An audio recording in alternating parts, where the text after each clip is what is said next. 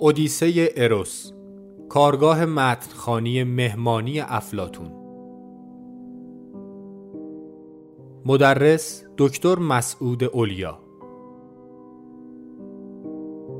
برگزار شده در مؤسسه پژوهشی، آموزشی و مطالعاتی آکادمی شمسه.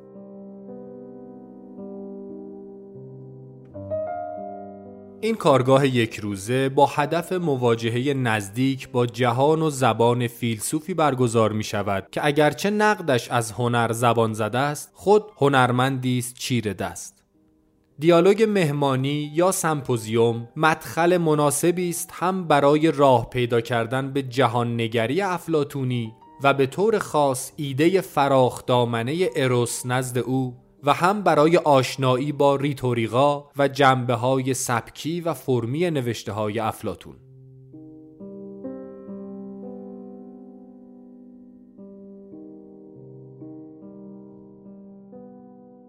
همونطور که عنوان این دوره نشون میده و حکایت می‌کنه قراره که با هم یکی از رساله های افلاتون یکی از مهمترین رساله های افلاتون رو بخونیم و شرح کنیم. یه مقدار قالب این کلاس ممکنه تازگی داشته باشه برای دوستان. به ویژه از این جهت که در واقع کل این درس گفتار این دوره تو یه روز قرار برگزار بشه یعنی امروز پنج شنبه و در واقع شاید بتونیم امروز رو برای این جمع روزی با افلاتون نامگذاری کنیم. من در آغاز کار برای اینکه زمینه ورود به متن افلاتون برامون مهیا بشه و بتونیم با اشراف بیشتری با این متن مواجه بشیم چند نکته رو از باب مقدمه و مدخل خدمتتون عرض می‌کنم درباره هم افلاتون هم خود این رساله و هم مسیری که برای خانش این رساله در پیش خواهیم گرفت. این نکات البته به اجمال گفته میشه. نمی‌خوام خیلی درنگ کنم بر سر تک تکشون. چون هدف اصلیم اینه که نهایتا بعد از این مقدمه مستقیما سراغ خود متن بریم و تجربه نزدیک و دست اولی نسبتا دست اولی از متن یکی از بزرگترین فیلسوفان غرب و به زم بعضی ها حتی بزرگترین فیلسوف غرب و مهمترین فیلسوف غرب داشته باشیم بنابراین این نکات رو به اجمال خواهم گفت. ولی ای بسا که تفصیل این نکاتی رو که الان میگم موقع خوندن متن و موقع در واقع سکنا گزیدن در جهان متن افلاتون پیدا کنیم و در واقع به شکل انزمامی تری اونها رو لمس کنیم. ولی ابتدا به ساکن هم یک باره نمیشه خودمون رو به دل این متن بیافکنیم. و نیاز هست که من نکاتی رو به اجمال خدمتتون بگم خب چرا من این رساله رو برای متخانی انتخاب کردم؟ دلایل مختلفی هست. ولی شخصا این موضوع برام خیلی مهم بود که تصویر و تصوری که ممکنه بعضی از ما یا شاید خیلی از ما از افلاتون فیلسوف داشته داریم رو به واقعیت افلاتون به آنچه که افلاتون به واقع هست نزدیکتر کنیم.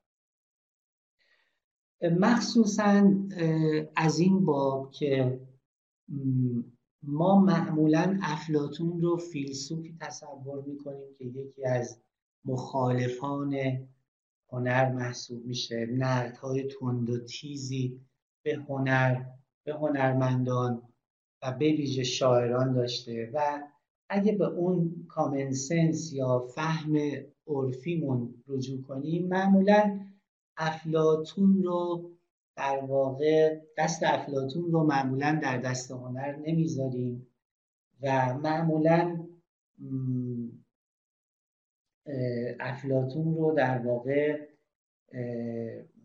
ای بسا آری از یا داره درک ناقص یا کمایه از معنا و اهمیت هنر می‌دونیم شاید شاید هم اینطور نباشه. ولی به هر صورت حتی اگر به منابع در واقع دست چندم یا منابع نه چندان دقیق در این حوزه مراجعه کنیم تصویری که معمولا از افلاتون ترسیم میشه از نسبت افلاتون با هنر ترسیم میشه چندان تصویر در واقع دقیقی نیست.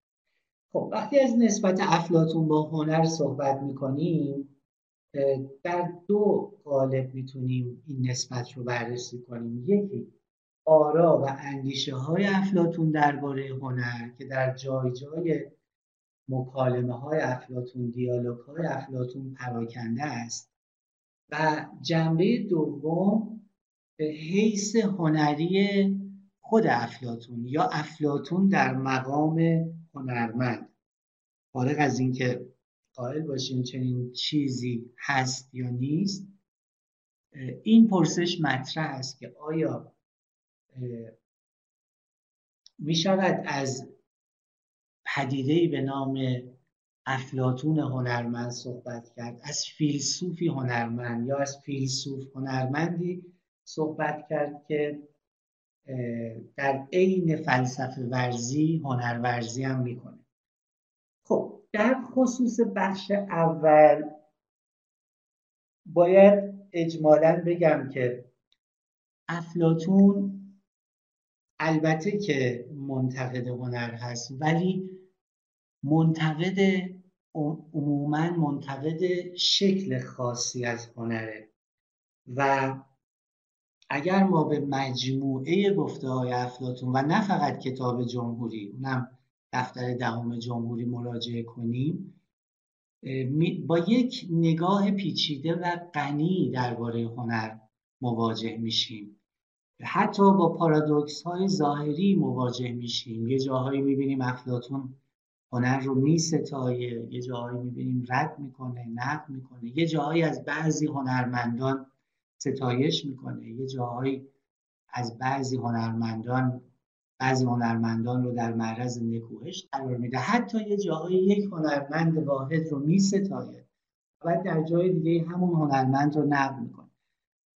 خلاصه دیدگاه افلاتون درباره هنر دیدگاه سطحی و تکبودی نیست. دیدگاه بسیار پیچیده ای هست و البته در کانش همین متنم اشاره هایی رو خواهیم یافت که از این پیچیدگی خبر میده. ولی اجمالا فعلا نمی‌تونم تفصیل بدم رو اجمالا باید گفت که افلاتون هنر رو علل اطلاق یا مطلقا رد نمی‌کنه بلکه منتقد صور و گونه های از هنره و در عین حال بزرگ دارنده و ستاینده صور و گونه های دیگه از هنر این مربوط به اون حیث اول. اما حیث دوم یعنی افلاتون در مقام هنرمند این بیشتر امروز مورد توجه ماست. ما در واقع نباید از خاطر ببریم که افلاتون در کنار شعن فیلسوفیش یکی از نویسندگان و یکی از هنرمندان مهم دوران باستان محسوب میشه. تعبیرهای خیلی خیلی زیادی شارحان و مفسران افلاتون در این باره به کار بردن. مثلا بعضی ها افلاتون رو هومر فیلسوفان نامیدن. هومر فیلسوفان. بعضی ها از نصر افلاتون نصر یونانی افلاتون به مسابه رودی زرین یاد کردند مفسرانی از افلاتون به عنوان پایگزار نوعی درام به نام درام ایده ها سخن گفتن. و جالب اینه که اگر مثلا به کتاب درام ایده های مارتین کوشنر مراجعه کنید که یکی از کتاب های بسیار مهم و خوندنی درباره هنرمندی یا حیث هنرمندی افلاتون است می‌بینید که کوشنر در واقع نشون میده به درستی در این کتاب که اون چیزی که اون گرایشی که ما به عنوان گرایش قالب درام مدرن می‌شناسیم اتفاقا ریشه هاش بیش از این که مثلا به ارسطو برگرده به افلاتون برمیگرده. افلاتون به مسابه یک دراماتیست. افلاتون به مسابه کسی که سر در کار دراماتورژی داره و مبدع صورتی از درام هست به نام درام ایده ها یا درام اندیشه ها که اتفاقا در ژانرهای مختلفی مثل تراژدی مثل کمدی مثل نمایش ساتیری تحقق پیدا کرده اما هر کدوم از اینها البته با جرح و تعدیل هایی که افلاتون در این ژانرهای سنتی به دست داده. یعنی تراژدی افلاتونی مثلا با تراژدی آیسخولوسی با تراژدی سوفوکلی از جهات مهمی تفاوت داره. همینطور کمدیش همینطور نمایش ساتیریش. و همه اینها همه این ژانرها کجا تجلی پیدا کردن؟ در دیالوگ های افلاتون اصلا خود این که آثار افلاتون در قالب دیالوگ نوشته شده یعنی در یک قالب دراماتیک در یک قالبی که مبتنی بر گفتگو هست و البته درامی از جنس درام ایده ها و نه لزوما درام صحنه خود این وجه در واقع فرمی و هنری کار افلاتون رو بارز می‌کنه. خب ما با افلاتون دراماتیستی مواجه هستیم که نما درام ها یا نمایش هایی رو نمایش نامه هایی رو خلق کرده. و نکته جالب اینه که اگر به تاریخ مراجعه کنیم می‌بینیم خود این رساله ها یا مکالمه ها یا دیالوگ های افلاتون در عمل هم اجرا می یعنی یک فرضیه خیلی باورپذیر درباره دیالوگ های افلاتون اینه که در آکادمی یعنی همون مدرسه فلسفی افلاتون دیالوگ های افلاتون اجرا می شدن ولو ولو به صورت نمایش خوانی یعنی چیزی که امروزه هم رایجه دیگه. باید توی جلسات نمایش خوانی شما حضور داشت داشته بوده باشید. در واقع یک جور performed reading یک جور خوانشی که جنبه اجراگونه داره. مثلا دیوگنس لائرتیوس که یکی از راویان و در واقع گزارش کنندگان دوران باستان هست سراحتا میگه که افلاتون دیالوگاش رو با صدای بلند میخونده و هدف از نگارش این دیالوگ ها این بوده که در حلقه های کوچک آکادمی این دیالوگ ها خونده بشن بازخانی بشن. و به یک معنا اجرا بشن. و خب این رو هم می‌دونیم در تاریخ تئاتر که خیلی از دیالوگ های حتی روی صحنه هم رفتن. مثلا آپولوژی یا دفاعی سقراط بارها و بارها روی صحنه اجرا شده. تو همین ایران خودمون هم چند سال پیش اجرایی از اون بود. و همه اینها حاکی از در واقع پیوند خاص افلاتون افلاتون فیلسوف با افلاتون هنرمند است حالا اینکه چرا افلاتون برای نگارش آثار خودش رو به درام میاره این خودش خیلی بحث مهمیه بحث جالبیه.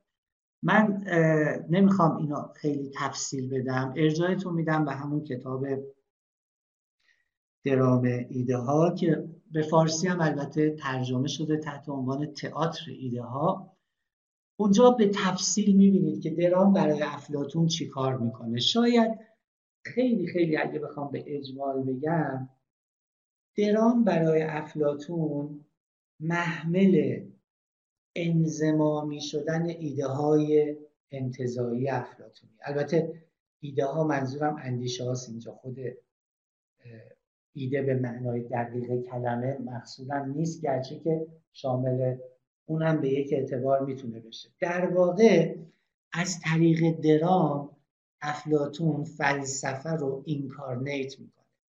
فلسفه رو بدنمند یا متجسد می‌کنه. ایده ها تا وقتی که در واقع اندیشه ها تا زمانی که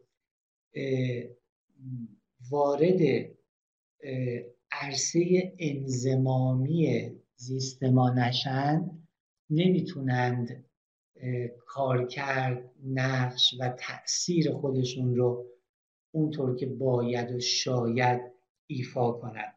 از طریق درام که با خودش کاراکتر رو میاره شخصیت رو میاره با خودش صحنه رو میاره با خودش کشمکش یا کانفلیکت رو میاره با خودش تنش رو میاره با خودش در واقع دیالوگ رو میاره. یعنی تمام عناصری که فلسفه رو از آسمان اندیشه ها وارد زمین انزمامی زیست جهان می‌کنن از این طریق در واقع ایده ها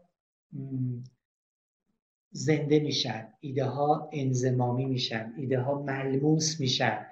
درگیری شخصی با ایده ها رخ میده. ایده ها در واقع از جهت اینکه در عمل چقدر می‌تونن به ما کمک کنن تا از پس زندگی بر بیان تا راه خودمون رو تو زندگی پیدا کنیم به محک زده میشن آزمون میشن. اینا همه توی دیالوگ افلاتونی اتفاق میفته. نباید فکر کنیم آنچنان که بعضی از مفسرین افلاتون فکر کردن که دیالوگ صرفا یک ظرف یا یک تزئینه برای اندیشه های افلاتون و ما می‌تونیم کاراکترها رو حذف کنیم می‌تونیم صحنه رو حذف کنیم و جملاتی رو که فقط از زبان کاراکترها بیان میشه پشت سر هم قرار بدیم و از این طریق به حاق فلسفه افلاتون راه پیدا کنیم. مثلا کورنفورد یکی از مفسرین افلاتون درباره رساله پارمنیدس افلاتون میگه که ما می‌تونیم در واقع اون قالب دیالوگی رو کنار بزنیم اون گفتم گفت ها رو کنار بزنیم و ایده ها رو صرفا پشت هم اون جملاتی رو که شخصیت ها میگن پشت هم قرار بدیم مثل یک رساله فلسفی و چیزی چیز مهمی این وسط از دست نمیره. در حالی که دیالوگ برای افلاتون نه فقط فرم بلکه محتوا هم هست. یعنی اساساً افلاتون معتقد تفکر چیزی جز دیالوگ نیست. میگه تفکر حتی گفتگوی خاموش نفس با خیشتنه. یعنی حتی وقتی که ما فردا فرد فکر می‌کنیم در یه گوشه نشستیم داریم فکر می‌کنیم در واقع داریم دیالوگ می‌کنیم باز. بخشی از وجودمون با بخش دیگه از وجودمون وارد صحبت شده. چه برسه زمانی که با دیگری داریم صحبت می‌کنیم. این وجه ماجرا بسیار بسیار مهمه و خواهیم دید که تو همین رساله چقدر این درام دیالوگی افلاتون و در واقع این بستر دیالوگی اندیشه افلاتون در ماده و محتوای اندیشه افلاتون هم دخیل هست و جدایی ناپذیر است. خب ارجایتون میدم به کتاب تئاتر ایده ها همینجا در این حد فعلا بحث رو نگه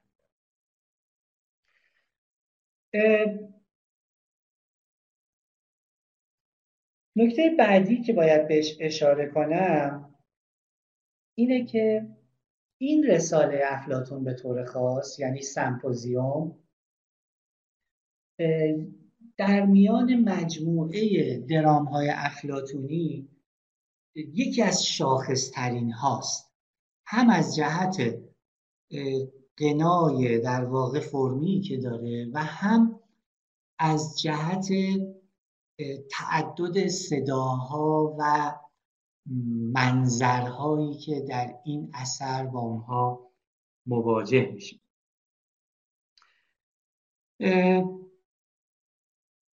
یه مقدار درباره خود سمپوزیوم توضیح بدم. از نام این رساله شروع کنم. رساله سمپوزیوم در واقع به فارسی ترجمه شده به زیافت، مهمانی، بزم. هیچ کدوم از این معادله شاید نتونن دقیقا اون چیزی رو که مراد افلاتون و یونانی ها بود وقتی این واژه رو به کار می بردن برسونن البته شاید در بین این کلمات بزم معادل مناسب تری باشه چنانکه از صحبت ها متوجه خواهید شد. کلمه سمپوزیوم در واقع یا symposium در زبان انگلیسی خب می‌دونید در اصل کلمه لاتین symposium که خود این کلمه من بعضی از این کلمات رو اینجا می‌نویسم براتون بعضی اصطلاحات. خود این کلمه در واقع از واژه سومپوسیوم در زبان یونانی گرفته شده. تحت و لفظی اگه به این کلمه نگاه کنید می‌بینید از دو بخش سیم یا سوم در زبان یونانی و واژه تشکیل شده که برای ما یادآور واژه pose position و واژه های از این دسته در واقع تحت لفظی یعنی قرار گرفتن در کنار یکدیگر. یعنی یک جور togetherness یک جور جمع آمدن در کنار یکدیگر. امروزه می‌دونید این واژه به معنی کنفرانس و همایش و گرد همایی و اینا به کار میره که اتفاقا به معنای تحت لفظی کلمه نزدیک. ولی اون معنایی از کلمه که در این رساله به کار رفته و در یونان باستانم به کار می‌رفت در اصل به معنی یک جور مهمانی بادنوشی بوده. یک جور drinking party. اگه بخوایم به تعبیر امروزی بگیم ترجمهش میشه در واقع بزم بادنوشی یا مهمانی بادنوشی زیافت بادنوشی. و در واقع اشاره داره به مجالس یا مهمانی هایی که معمولا بعد از صرف شام در عالم یونانی برگزار می‌شد و در اون البته معمولا فقط مردان هم شرکت می‌کردن یک جمع مردانه بود و در اون در بادنوشی می‌کردن شراب می نوشیدن و به, به تعبیر خودمون به تعبیر ساده اختلاط می‌کردن در این حال با هم. اما سمپوزیوم در واقع در عین حال و آروم آروم یک بار فرهنگی خاصی هم پیدا کرد و از اینکه صرفا یک جمع باده نوشانه باشه فراتر رفت و به نوعی در واقع وجوه تازه هم پیدا کرد. در این باره زیاد صحبت شده. من ارجاعتون میدم. در حین صحبت ها منابع رو هم یه سری منابع هم بهتون معرفی می‌کنم. در این مورد خاص ارجاعتون میدم به کتاب پایدی های ورنریگر که یه قسمت هایی از این کتاب رو براتون می‌خونم. بسیار کتاب خوندنیه برای آشنایی با عالم یونانی با جهان یونانی. به تعبیر هگل برای تمام مردمان فرهیخته اروپا یونان در واقع وطن معنویشونه. نام یونان تنین وطن رو داره. و برای ما هم که بخوایم غرب رو بشناسیم حتما شناخت جهان یونانی واجبه. این کتاب پایدیا از این جهت خیلی راهگشاست که با اون عالم ما رو آشنا می‌کنه. یه در جایی از کتاب درباره همین مجالس سمپوزیوم به ما میگه که من نقل قول می‌کنم براتون. میگه از روزگاران باستان برای یونانیان کانون در واقع درباره سمپوزیوم میگه. میگه سمپوزیوم از روزگاران باستان برای یونانیان کانون فضیلت اصیل مردی و محیط ستایش این فضیلت با شعر و سرود بوده است. حتی در جامعه هومری نیز وجود دارد. کسنوفانس فیلسوف شاعر اندیشه های خود را در انتقاد از پرستش خدایان هومری با مردان اندیشمندی در میان می نهاد که در این گونه ها گرد می آمدن و سرودهای تئوگنیس شاعر, اهل مگارا که حاوی تعالیم تربیتی او بود در این ها خوانده می‌شد. تربیت در مدارس فلسفی نیز با سنت و آداب سمپوزیوم ارتباط بسیار نزدیک داشت. زیرا سمپوزیوم از نوع مجالسی شده بود که استادان و شاگردان در آن دوشادوش می نشستند بدین سان خصیصه تازه یافته. آثار فلسفی و علمی متعددی که پس از افلاتون با عنوان سمپوزیوم پدید آمدند از نفوذ روح فلسفی و مسائل عمیق و اندیشه های علمی غنی در این محافل حکایت می‌کنه مبدع شکل فلسفی تازه سمپوزیوم افلاتون است. تجسم ادبی و تفسیر فلسفی رسوم قدیم با متشکل شدن زندگی فکری و روحی در مدرسه او در کنار هم پیش می‌رفت. در میان آثار از دست رفته ارسطو و دیگر شاگردان افلاتون سخن از نوشته هایی در میان است که حاوی قواعد رفتار در مجالس بادنوشی است. قواعدی از آن دست که افلاتون در رساله قوانین رعایتشان را ضروری شمرده. یک کتاب بزرگ از قوانین را و افلاتون یک کتاب بزرگ از قوانین را قوانین مشتمل بر چند کتاب یا چند دفتر شاید بتونید وقف تشریح ارزش تربیتی بادنوشی و بزمهای بادخاری ساخته و از این رسم در برابر انتقادهایی که از آن می شده دفاع کرده است. این قاعده تازه رفتار در بزمهای بادنوشی از رسوم و آداب مجالسی نشأت گرفت که به طور مرتب در آکادمی تشکیل می‌یافت جای این گونه بزمها نمی‌توانست در نظام تربیتی آکادمی خالی باشد. دو تا نکته از حرف یگل برمیاد. یک اهمیت آینی و تربیتی یا پداگوژی که در واقع سمپوزیوم و دوم اینکه سمپوزیوم آروم آروم بدل به یه ژانر نوشتاری شد. این خیلی مهمه. و بعدها هم در طول تاریخ ادامه پیدا کرد. ما مثلا نویسندگان دیگری رو داریم که در قالب سمپوزیوم کتاب نوشتن. مثلا سورن کیرکگور به تبعیت از سمپوزیوم افلاتون سمپوزیومی می‌نویسه با عنوان مستی و راستی. یا فیچینو که خیلی معروفه در دوره رنسانس او هم به همین شکل. و دیگران. در واقع ما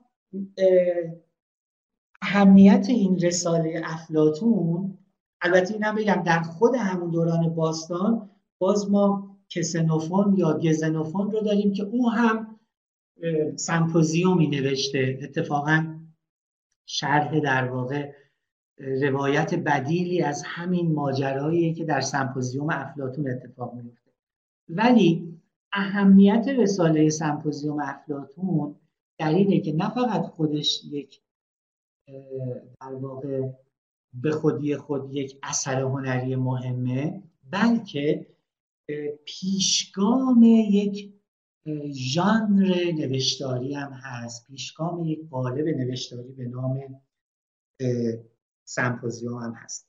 خب عنوان رساله افلاتون معمولا یک عنوان فرعی هم داره. عنوان فرعی رساله سمپوزیوم the good هست. درباره خیر یا درباره نیک. و خواهیم دید که این خیر یا نیک یا به تعبیر یونانی ها آگاتون چقدر نقش مهمی در این رساله داره. نکته جالبی که تو این رساله هست اینه که ما در واقع با یک بزمی مواجهیم با یک محفل و مجلسی مواجهیم که تعدادی افراد در اون شرکت دارن. حالا توضیح میدم صحنه رو ترسیم می‌کنم. و در عین حال که سرگرم بادنوشی هستند در ستایش خدایی به نام اروس هر کدوم خطابه ایراد می‌کنه چیز جالبی که در این ماجرا هست اینه که خطابه اینها در عین هوشیاری محض بیان نمیشه. یعنی در حین بادنوشی بیان میشه. اما البته نه بادنوشی که انان اختیار رو کاملا از کف بگیره.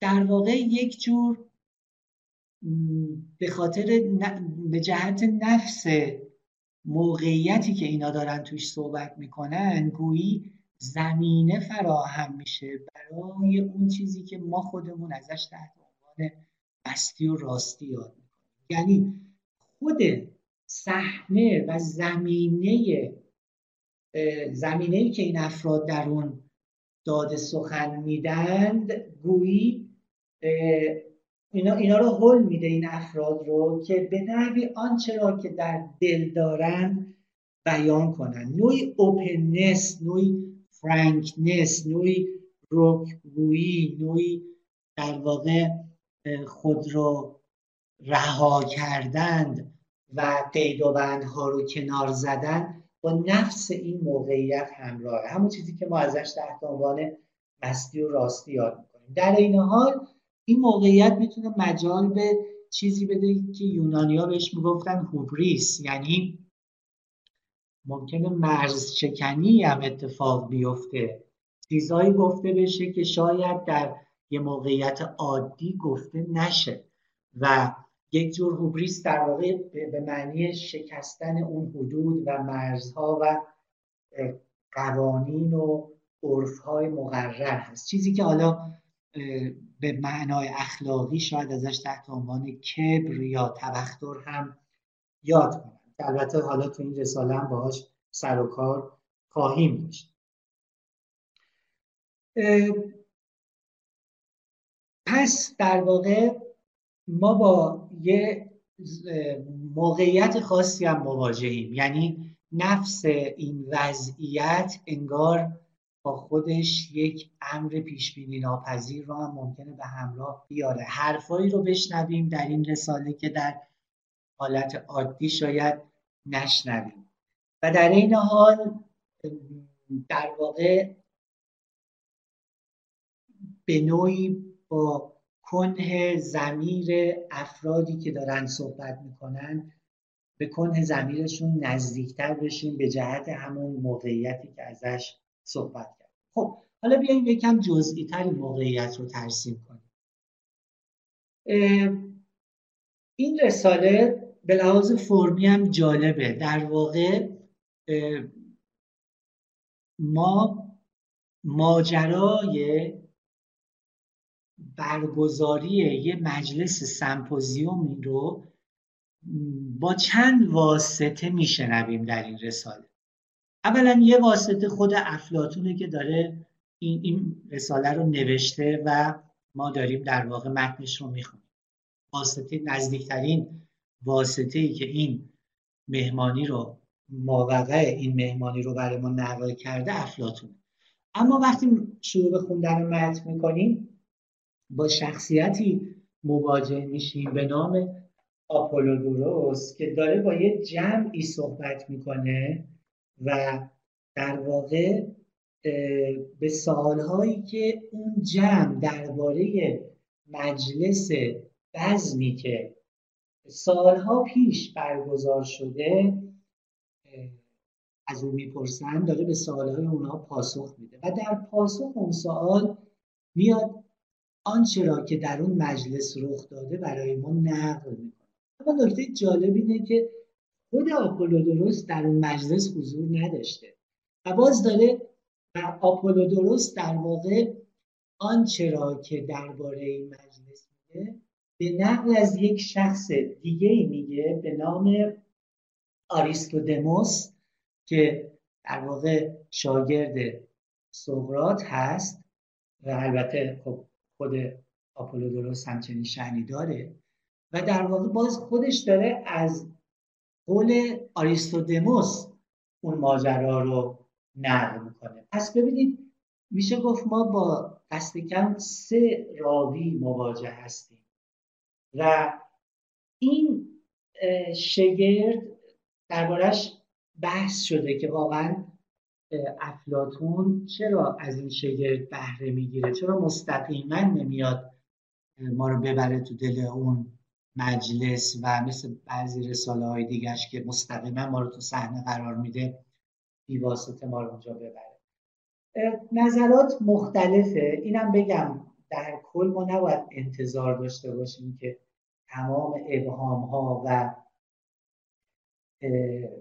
نقاط پرسش برانگیزی که تو متن هست رو بتونیم فیصله بدیم. بخشی از این قضیه برمیگرده به ذات نگارش افلاتونی اینکه افلاتون در واقع از زبان کاراکترهایی حرف می‌زنه. خیلی وقتا نمی‌تونیم به راحتی تشخیص بدیم که کدوم یک از این کاراکترها دقیقا سخنگوی اندیشه های خود افلاتونه یک جور بازیگوشی یک جور playfulness رو در خود نگارش افلاتون ما می‌بینیم. یعنی افلاتون مدام انگار نقاب می‌زنه مدام از این نقاب به سراغ نقاب دیگه ای میره و به همین دلیل هم است که این همه در واقع ادبیات تفسیری درباره تک تک رساله افلاتون وجود داره و خیلی از این تفسیرها هم نهایتا تفسیرهای نهایی و قاطع نیستند. یعنی نمی‌تونیم با قطعیت تام بگیم که این تفسیر حق مطلب رو می‌تونه ادا کنه یا نه. ولی در این مورد خاص دو تا تفسیر غالبه. یکی این که نفس این که افلاتون به چند تا راوی داره ارجاع میده معنیش اینه که می‌خواد به نحوی وساقت اون گزارشی رو که میده تأمین کنه. یعنی بگه که این چیزی نیست که فقط یه نفر بگه. چند نفر به تواتر این رو دارن روایت می‌کنند و بنابراین گویی که یه همچین مجلسی و اون چیزی که افلاتون در مورد ماوقع مجلس می‌خواد به ما بگه واقعا رخ داده ولی از اون طرف یه تفسیر کاملا عکس این هم هست و اون اینه که این, این که افلاتون انقدر واسطه برقرار می‌کنه و زمان برگزاری مجلس رو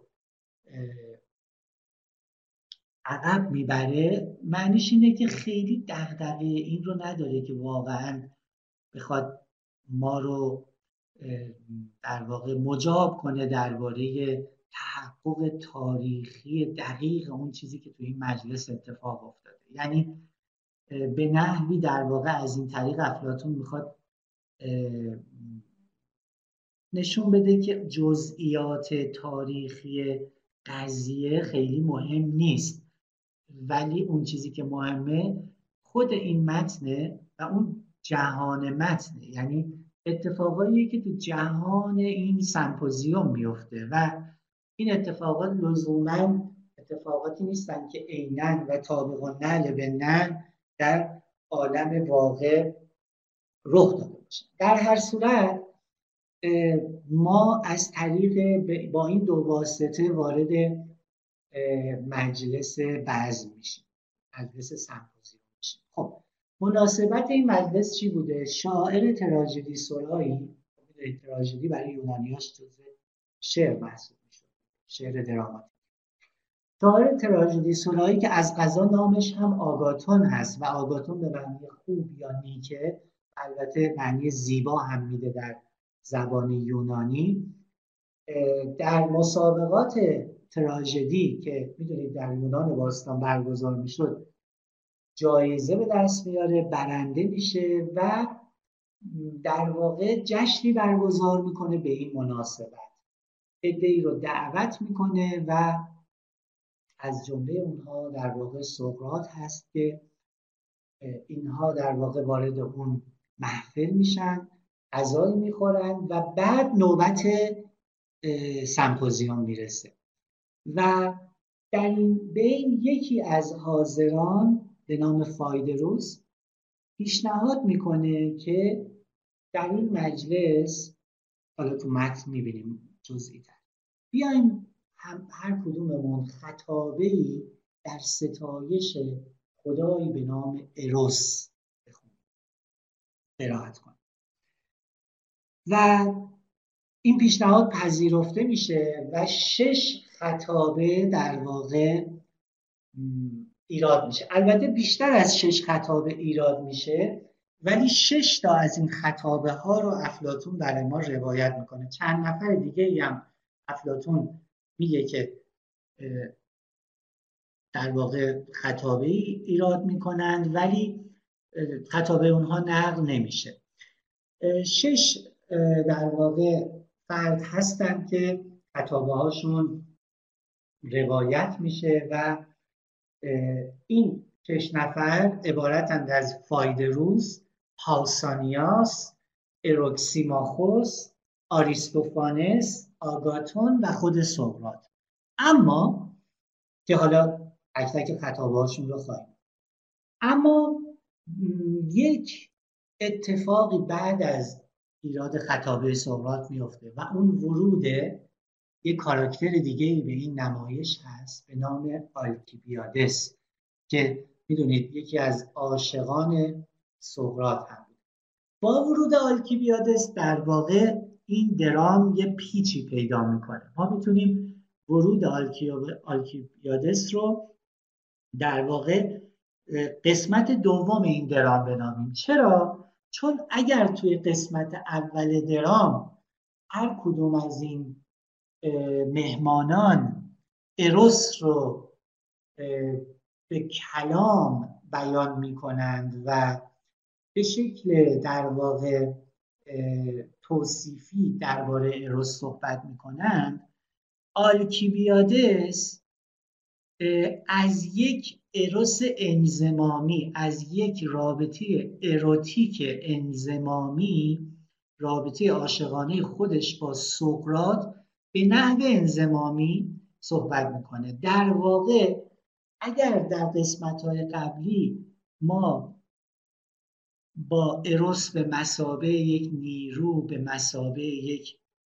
رانه به مسابه یک امر کازمیک و کیهانی مواجه میشیم در قسمت دوم سمپوزیوم با تجسد اروس در یک رابطه انزمامی فردی مواجه میشیم در رابطه آلکیبیادس و سقراط.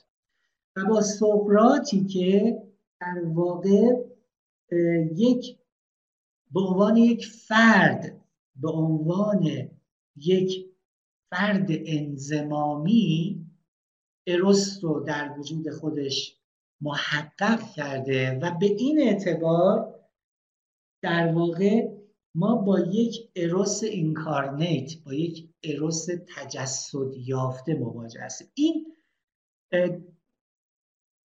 تفاوت این دو بخش سمپوزیوم بسیار بسیار مهمه و در بعضی از تفسیرهایی که از سمپوزیوم شده اتفاقا روی این قسمت دوم بیشتر تاکید کردن. از جمله تفسیر بسیار خوندنی مارتانوسبام در کتاب مهمی به نام شکنندگی خیر.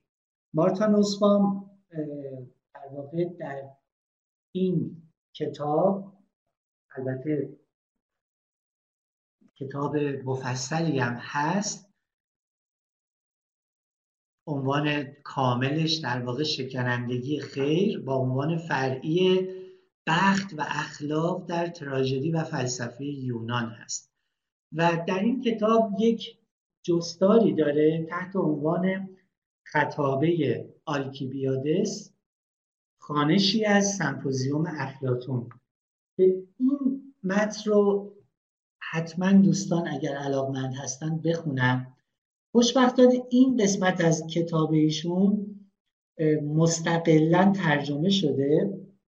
به قلم آقای آرش نراقی و در کتاب درباره عشق جداگونه منتشر شده. تفسیر نسبتا بلندی از خطابه آلکیبیادس و اتفاقا نصفام در تفسیر خودش روی این جنبه کار افلاتون بسیار روی این قسمت دوم رساله بسیار تاکید می‌کنه و حالا من به تفسیراشم اشاره خواهم کرد.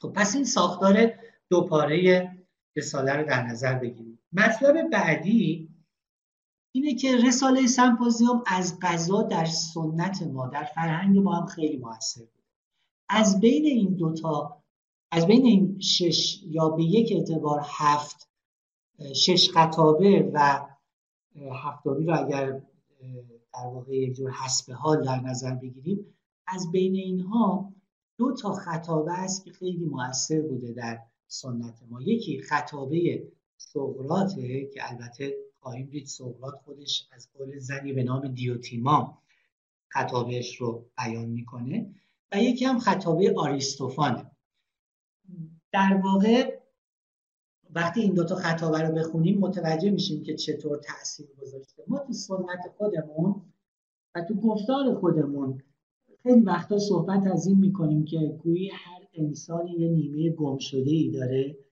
و در واقع عشق ورزی و عشق ورزی راستین زمانی تحقق پیدا می‌کنه که آدمی بتونه نیمه گم شده خودش رو پیدا کنه. این تعبیر نیمه گم شده خواستگاه افلاتونی داره و در همین رساله از زبان آریستوفان بیان میشه. به زبان بسیار شاعرانه و اساطیری و جذاب. تو سنت ما دو تا اصطلاح هست. اصطلاح مناسبت قدیمه و اصطلاح تعارف ارواح مناسبت قدیمه یعنی ارتباطی که از پیش از زمانهای پیش بین ارواح آدمیان بین بعضی ارواح با بعضی ارواح دیگه وجود داره. و از اون طرف تعارف ارواح هم همینا می‌رسه تعارف اینجا به معنی همدیگر رو شناساندن. گفته میشه حالا یا با اتکاب همین منابع یونانی یا حتی با اتکاب بعضی منابع دینی مثل بعضی احادیث که در یه عالمی به نام عالم زر قبل از اینکه ارواح ما متجسد بشن و در بدنهای ما فرود بیان ارواح به نوعی با هم روابطی داشتن بعضی ارواح با هم مجانست داشتن. ارواحی همدیگر رو به هم جذب نسبت به هم جذب می شدن بعضی از هم همدیگر رو دفع می کردن و بعد در این زندگی واقعی هم این مناسبت هست و زمانی ما آروم می‌گیریم که بتونیم اون آلتر ایگو خودمون یعنی همزاد خودمون من دیگر خودمون رو پیدا کنیم. این به شدت ایده افلاتونیه که در خطابه آریستوفان ازش یاد میشه. خطابه دوم خطابه سقراطه که در واقع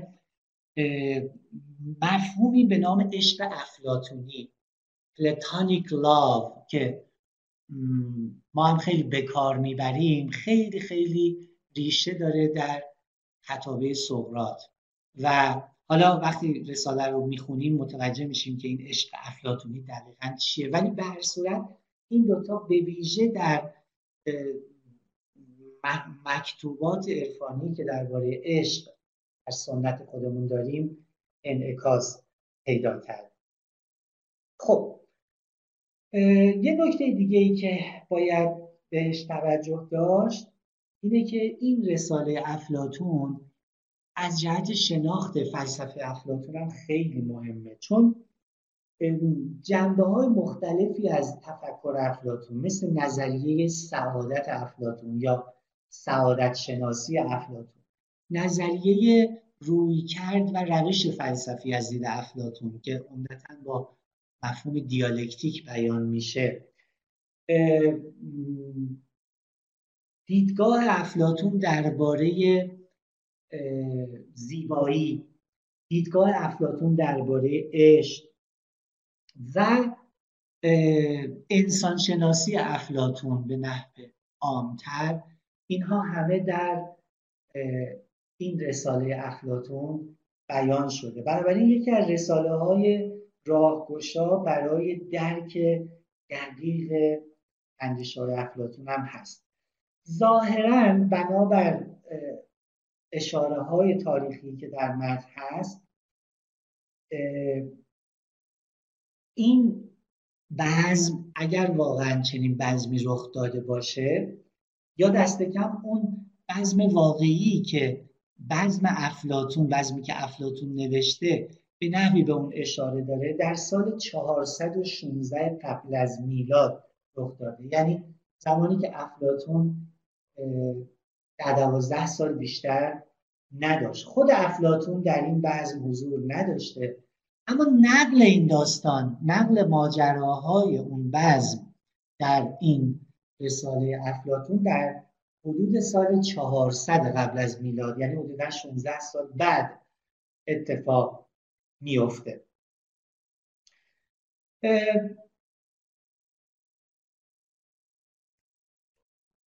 نکته دیگه ای که باید بهش اشاره کرد اینه که افلاتون در این رساله یکی از کارهایی که می‌کنه تصویرگری سقراطه.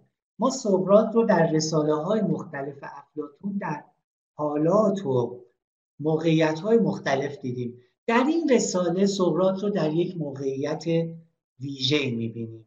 یعنی سقراط رو در یک مجلس بعض می‌بینیم. سقراطی که در حال بادنوشیه و سخن سقراط رو در هنگام مستی و راستی میشنویم. و یک جور تصویری که از سقراط افلاتون برای ما نقش می‌زنه با این رساله تکمیل میشه. یعنی ما سقراط رو در حالتهای مختلف دیدیم در ورزشگاه دیدیم در میدان شهر دیدیم در آگورا دیدیم در ارزم به حضورتون محفل سوفیست ها دیدیم و چه و چه. ولی اینجا با یه سقراطی مواجهیم که در مجلس بعض باش مواجه میشیم. با یک جور و با اون احوالی که با چنین مجلسی همراه است. این هم از جهت در واقع شناخت سقراط نکته جالبه نکته بعدی اینه که افرادی که در این بزم شرکت دارند افرادی هم که به یک معنی ما می‌تونیم بگیم گلهای سرسبد اجتماع فکری آتن در اون دورن. گلهای سرسبد فکری آتن در اون دورن. با ما کیا مواجهیم؟ با فایدروس مواجهیم که در یکی دیگه از رساله های افلاتون هم به او برمیخوریم در رساله به همین نام. که خب یادآور خطابه یادآور رتوریک و مهارت در خطابه است. یعنی انگار نمایندگی می‌کنه سخنوران یونانی رو. با دو تا شاعر مواجهیم. یکیش آریستوفانه شاعر کمدی سرا سورا و دیگری آگاتون شاعر تراژدی سورا. و خب در واقع اینها هم یکیش برنده در واقع مسابقات تراژدی شده تراژدی مهمیه. و دیگری هم که هممون می‌شناسیم بزرگترین کمدی سرای در واقع دوران یونان باستان پس با دو تا شاعر بزرگ مواجه.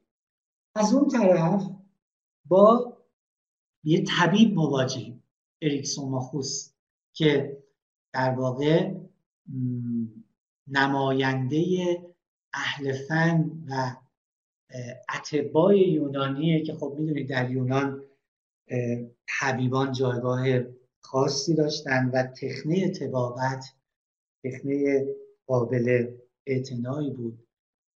باز با خود سقرات مواجهیم و در کل با افرادی مواجهیم که همونطور که گفتم افراد در واقع شاخصی هستن. جالبه. افلاتون یه رساله دیگه ای داره به نام پروتاگوراس که در اون رساله غیر از آریستوفانس بقیه افرادی که در این محفل حضور دارن تو اون رساله هم حضور دارن. رساله پروتاگوراس در واقع مجمع سوفیست هاست به نحوی. چون سه تا سوفیست معروف خود پروتاگوراس پرودیکوس و هیپیاس در اون رساله حضور دارن و در اون جمع مهمانانی که در سمپوزیوم هم هستن غیر از آریستوفانس یا آریستوفان اونجا هم هستن. و در واقع میشه گفت که افلاتون گلهای سرسبد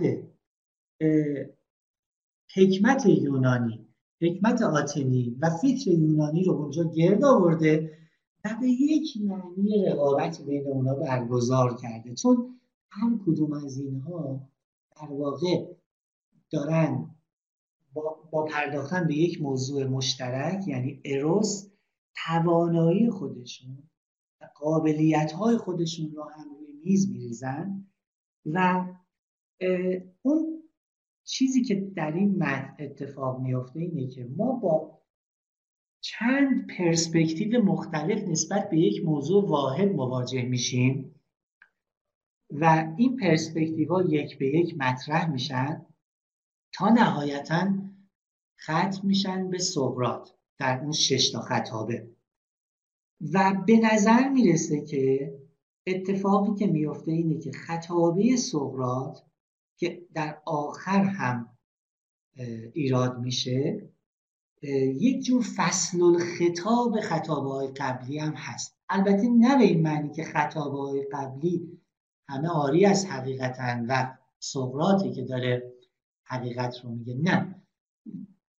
حالا تفسیرهای مختلفی در این مورد شده ولی اون چیزی که به نظر من دقیق تر هست و بهتر می‌تونه این محتوای بهتر می‌تونه در واقع اون چیزی رو که تو متن اتفاق افتاده گزارش کنه اینه که هر کدوم از این خطابه ها بهره ای از حقیقت دارند ولی سقرات که خطابه خودش رو بیان می‌کنه به نظر می‌رسه که در عین اینکه اون بهره از حقیقت رو که در خطابه های دیگران بوده جذب خطابه خودش می‌کنه به نظر می‌رسه که بیش از بقیه سخنگویان این مجلس از دیدگاه افلاتون خبر میده.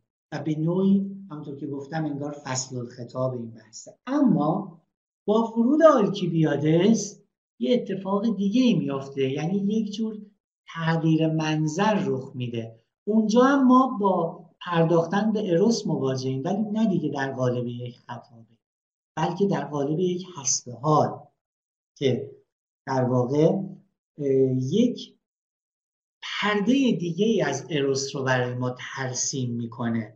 که با اون نگاه در واقع شاید بتونیم بگیم نظری تر نسبت به اروس متفاوته و از این جهت شاید ما نتونیم اون خطا در واقع باید اون شیشتا رو یک طرف بذاریم آلکیبیادس رو یک طرف دیگه بذاریم.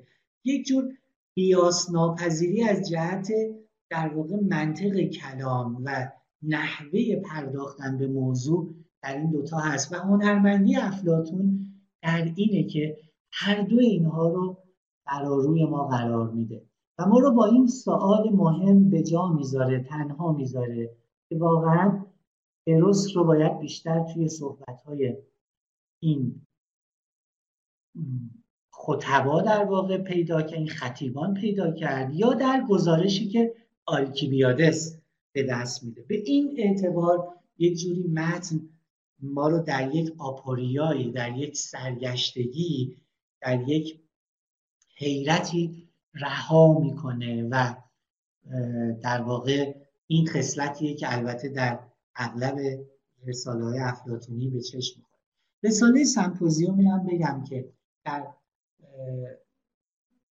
بین آثاری در بین آثاری قرار داده میشه که تعلق دارن به دوره پختگی افلاتون یه تقسیم بندی عامی درباره آثار افلاتون هست. معمولا آثار افلاتون رو به چهار دسته چهار مرحله تقسیم می‌کنن. دوره سقراطی افلاتون دوره گذار افلاتون که در اون دوره افلاتون آروم آروم داره اندیشه های خودش رو به تمایز از سقراط پروبال میده. دوره پختگی و دوره آخرم دوره آثار دوره سالخوردگی. سمپوزیوم تعلق داره به دوره پختگی افلاتون البته موضوعی که در سمپوزیوم بهش پرداخته میشه یعنی اروس فقط مختص به سمپوزیوم نیست در رساله فایدروس هم به اروس پرداخته میشه.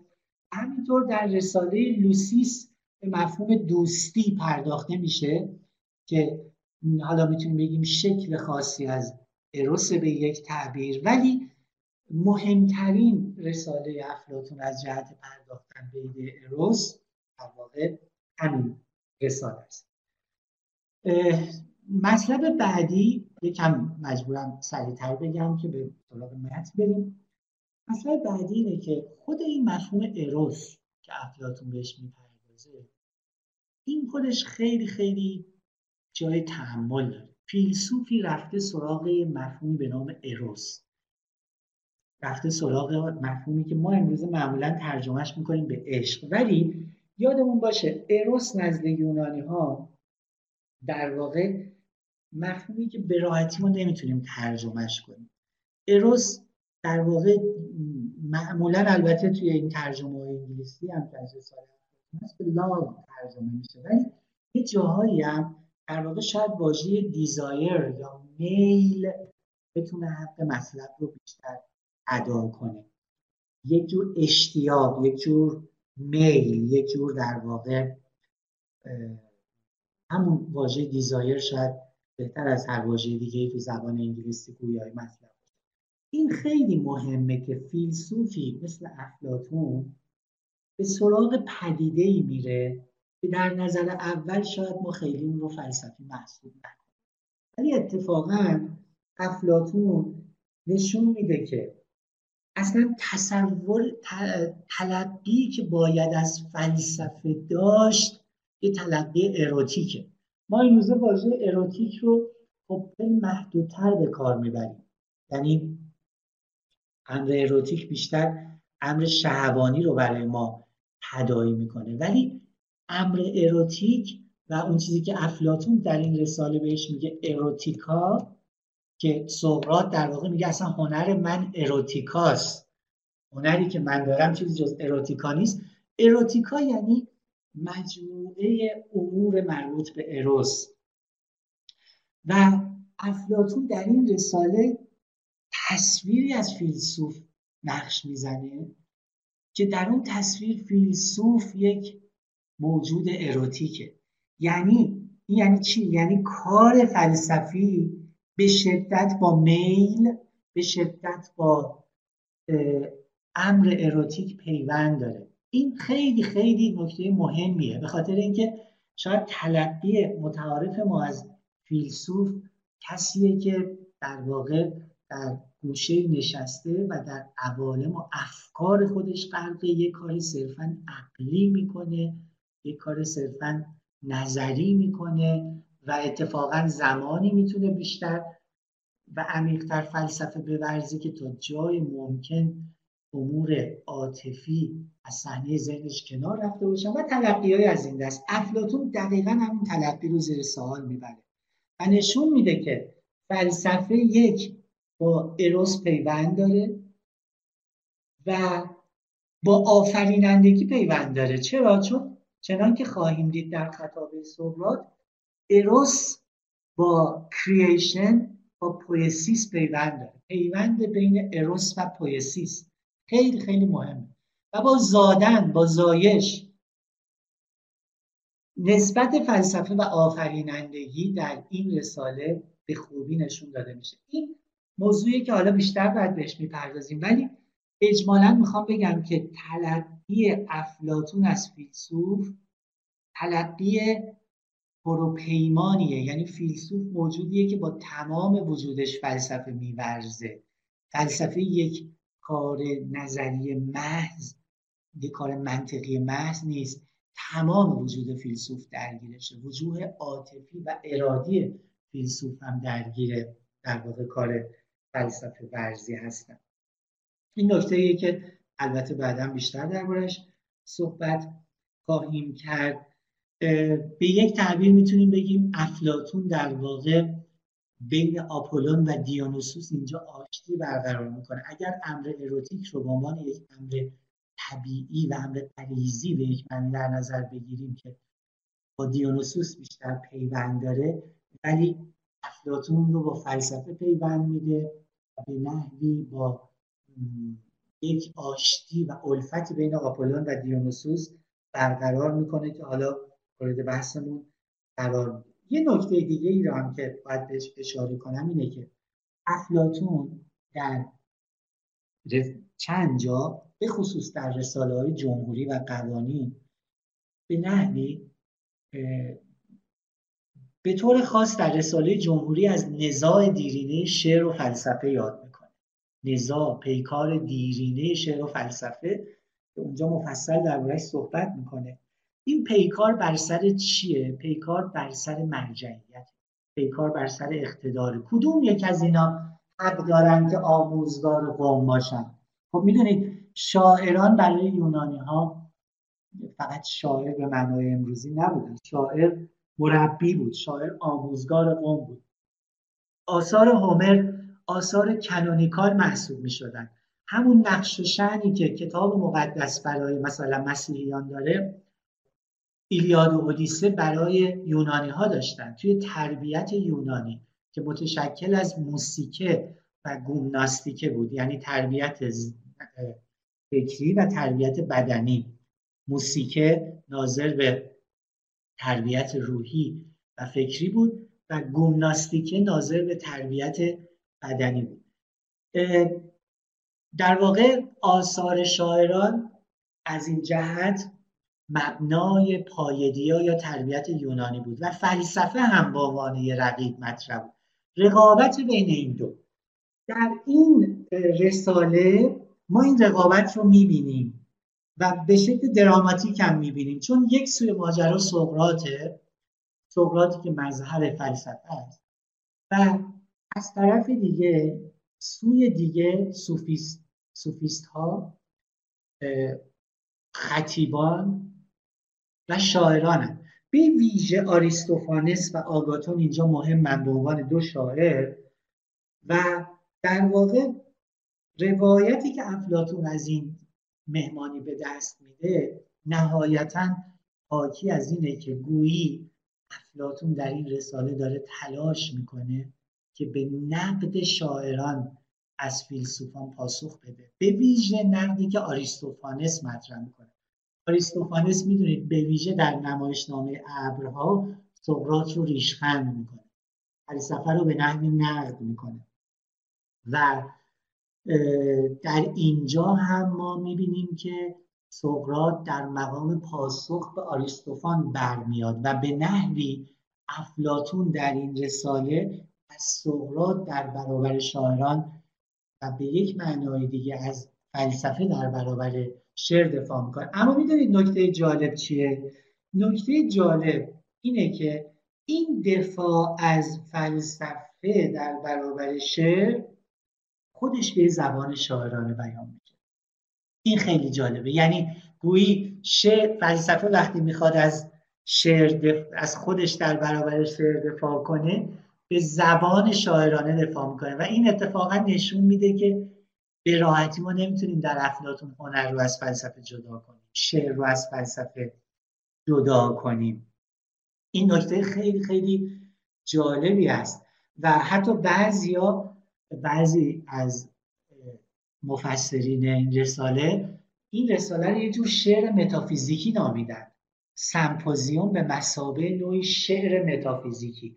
این پارادوکس این تنش تنشیه که در کل این رساله جاریه. دفاعی از فلسفه در برابر سایر رده های فکری و فرهنگی آتن اون روزگار. و خب می‌دونید آتن به یک معنی گل سرسبد یونان هم بود دیگه.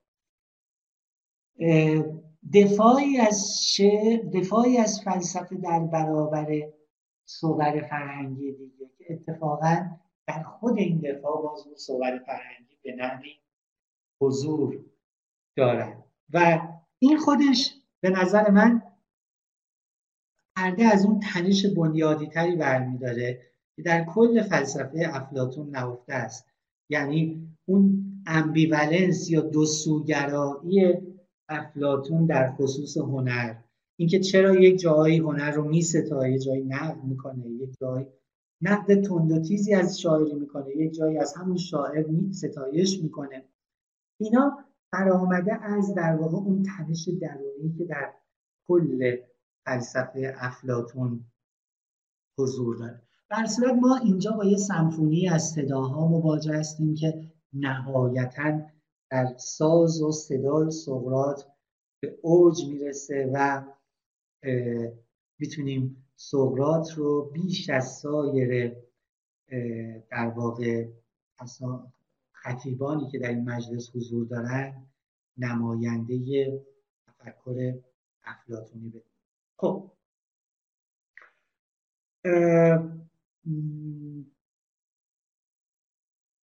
یکم طولانی تر از زمانی شد که مد نظرم بود. بقیه صحبت ها رو حالا در خود خوندن متن دنبال می‌کنیم.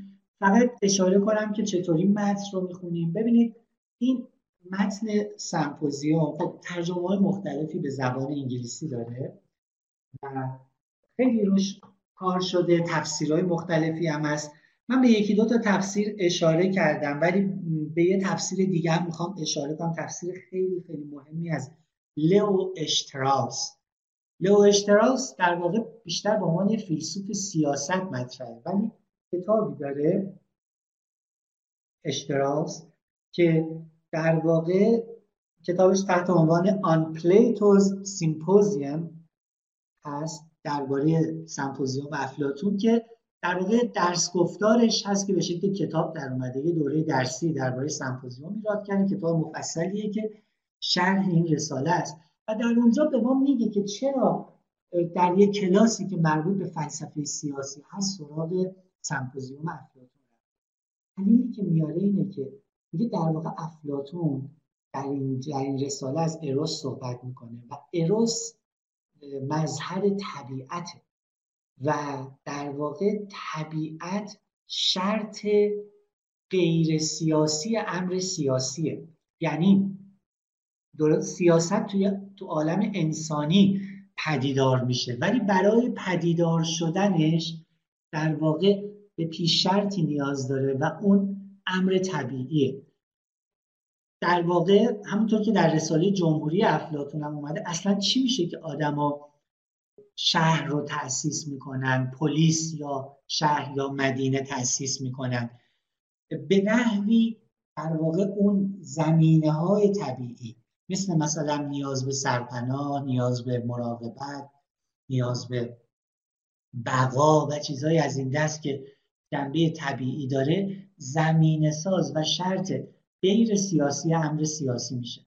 اروس هم از این جهت در واقع اهمیت پیدا می‌کنه به عنوان یکی از شروط شکلگیری شهر. و چنان که تو این رساله خواهیم دید حتی میشه گفت که فراتر از این به خاطر اینکه وقتی به نقش اروس در روابط بین انسانی نگاه می‌کنیم روابط بین اشخاص نگاه می‌کنیم می‌بینیم این روابط به شدت جنبه اروتیک دارن. بنابراین حتی در بطن و متن پلیس یا شهر یا اون اجتماع انسانی اروس نقش بسیار کلیدی داره. این نقش کلیدی رو بعدها اتفاقا ارسطوه که خیلی میپروره.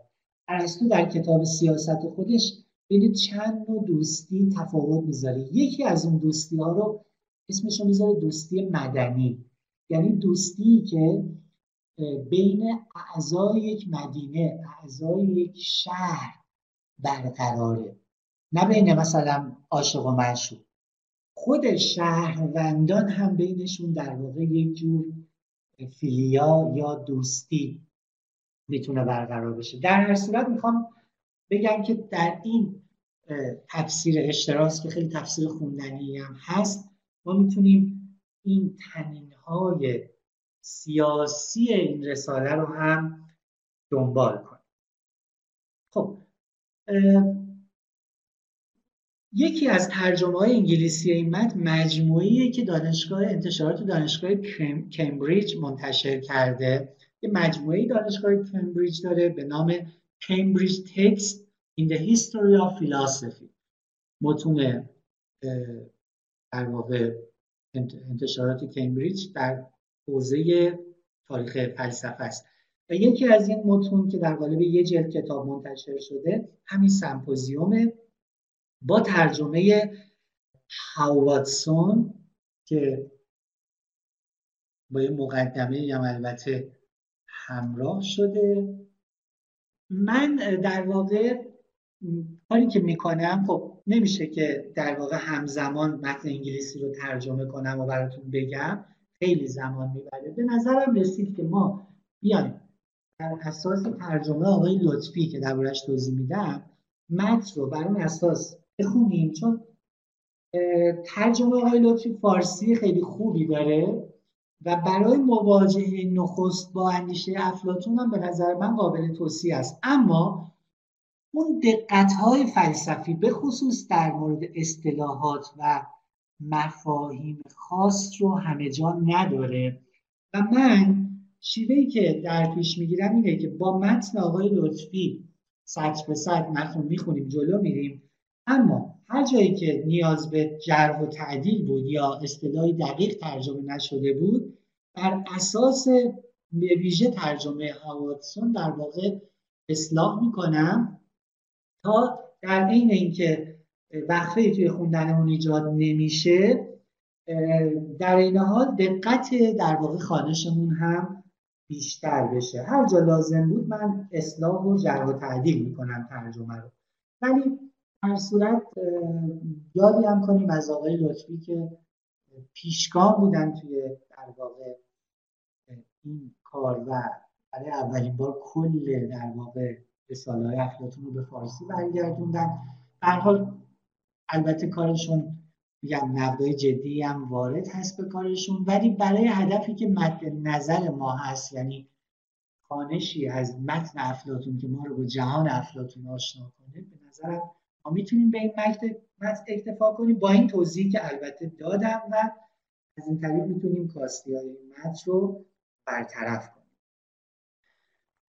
بریم سراغ خانش رساله مهمانی. رساله مهمانی با عنوان فرعی آندگود یا درباره خیر. آپولودوروس. گمان می‌کنم آمادم به سوالهایی که کردید پاسخ دهم چند روز پیش هنگامی که از خانم در محله فالرون به شهر می‌رفتم یکی از دوستانم که مرا از پشت سر دیده بود به شوخی از دور فریاد برآورد ای اهل فالرون با تو کار دارم. ایست ایستادم تا رسید. گفت آپولودوروس چندیست تو را می جویم تا درباره ملاقات سقراط و آلکیبیادس و چند تن دیگر در مهمانی آگاتون و سخنانی که در آن مجلس درباره عشق گفتهاند اطلاعی دقیق به دست آورم کسی که شرح این ماجرا را از فوینیکس پسر فیلیپوس شنیده بود برای من نقل کرد ولی می‌گفت جزئیات آن را تو بهتر از او میدانی. تمنا می‌کنم هر چه در آن باره به یاد داری بگو. زیرا هیچ کس نمی‌تواند سخنان دوستت سقراط را بهتر از تو نقل کند. ولی نخست بگو ببینم تو خود در آن مجلس حاضر بودی؟ گفتم چنین پیداست که آن کس که آن کس اصل مطلب را به تو نگفته است. زیرا تو در این پندار هستی که آن مهمانی در زمانی نزدیک بوده است و احتمال می‌دهی که من در آن حضور داشتم. گفت آری چنین میپندارم. گفتم گلا کنه گرامی. اسم اون شخصی که آپولو درست باش مواجه شد.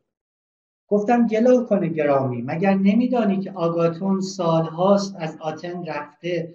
در حالی که من سه سال بیشتر نیست که با سقرات معاشر شدم و همواره در این اندیشم که بدانم چه می‌گوید و چه می‌کند.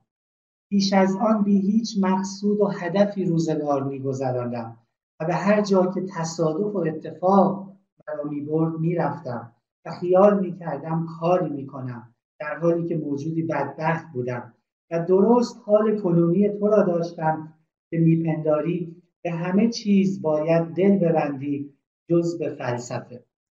خب ببینید تو همین چند آروم آروم داره یه گوشه چشمی در واقع اینجوری بگم یه پرده رو کم کم داره کنار می‌زنه و سیمای سقرات رو برای ما آشکار می‌کنه. سقراتی که در واقع ویژگیش همین بود که اشاق و شاگردان خودش رو در واقع بیقرار می‌کرد.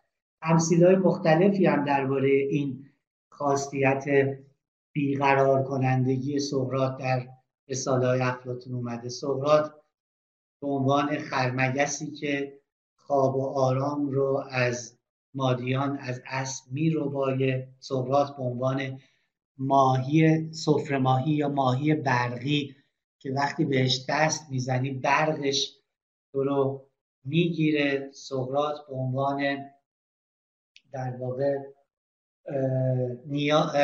نواده دایدالوس که میگن مجسمه هایی میساخت که به حرکت در می اومدن و سقرات هم در واقع افکار رو به حرکت در می آورد و تعبیرها و تمثیل های دیگه. و اینجا تنزی هم در واقع در این حال هست. اون تنز یا جنبه کمیک رسالم یه بخشش خودش رو اینجا نشون میده که در واقع آپولو درست به تنه میگه. من درست حال تو رو داشتم یعنی به مخاطبش که موجودی بدبخت بودم و درست حال کنونی تو رو داشتم که میپنداری به همه چیز باید دل ببندی جز به فلسفه. اصطلاحی که اینجا به کار میره اصطلاح یونانی فیلوسوفینه که براتون میمیسم فیلوسوفین در واقع یعنی فلسفه ورزی. فعلیه که از همون کلمه یادآور کلمه فیلوسوفیا هست دوستداری سوفیا دوستداری دانش. فیلوسوفین فعل در واقع است یعنی to do philosophy doing philosophy.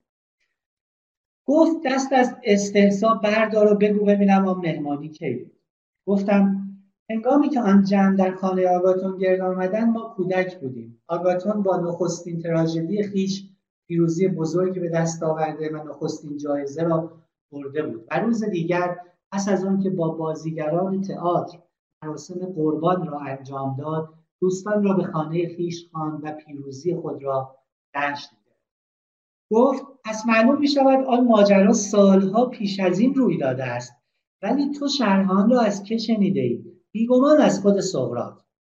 گفتم نه. بلکه از همان کس که فوینیکس نیز از او شنیده است.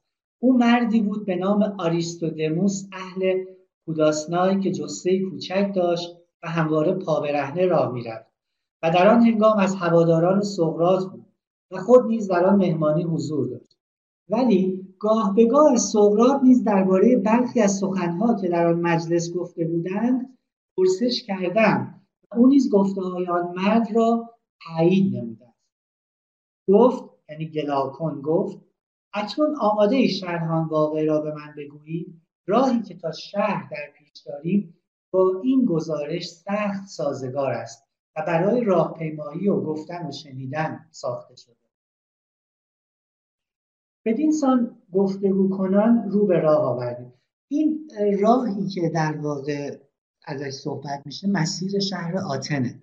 و بعد خب آپولودوروس ماجرای اون مجلس رو که خودش از زبان دموس شنیده برای گلاکون شرح میده و در این حال همون رو دوباره برای این جمعی که الان دورش هستن چون میگه گمان می‌کنم اولش اینجوری شروع میشه دیگه. داره با یه جمعی صحبت می‌کنه که بعد صحبت این فرد پیش میاد. ولی این راه به سمت شهر اشتراس حرف جالبی می‌زنه در میگه آتن در واقع مظهر توی این رساله به نحوی مظهر آزاداندیشی هم هست. گلهای سرسبد فکری آتن توی این مجلس جمع شدن و آتن در این رساله یادآور فضاییه یادآور یک فرمه یادآور یک فضایی برای گفتگو برای صحبت برای بحث. یک جور آزاداندیشی در اون حدودی که در یونان باستان می‌شد تصور کرد. بدین سان گفتگو کنان رو به راه آوردیم و هرچه در آن باره به یاد داشتیم به او گفتم. از این رو چنان که در آغاز سخن اشاره کردم سالهایی که درباره آن مهمانی کردید برای من بی سابقه نیست و آمادن با آنها پاسخ بدهم. از این گذشته من همواره از گفتن و شنیدن سخنان فلسفی شادمان می شود و این گونه گفتگوها علاوه بر آنکه سودمندند برای من لذتی خاص دارد ولی هرگاه سخنی دیگر میشنوم خصوصا سخنانی که در جمع دوستان شما یعنی توانگران و بازرگانان رایج است هم خود ملول می‌شوم و هم به حال شما که دوستان من هستید دل میسوزانم. که میپندارید کاری می‌کنید. حالا که به خیالی واهی دلخوش ساخته شاید شما نیز مرا تیر روز میپندارید و شاید هم با شماست. ولی آنچه من درباره شما گفتم پندار و گمان نیست بلکه یقین می‌دانم که چنان است.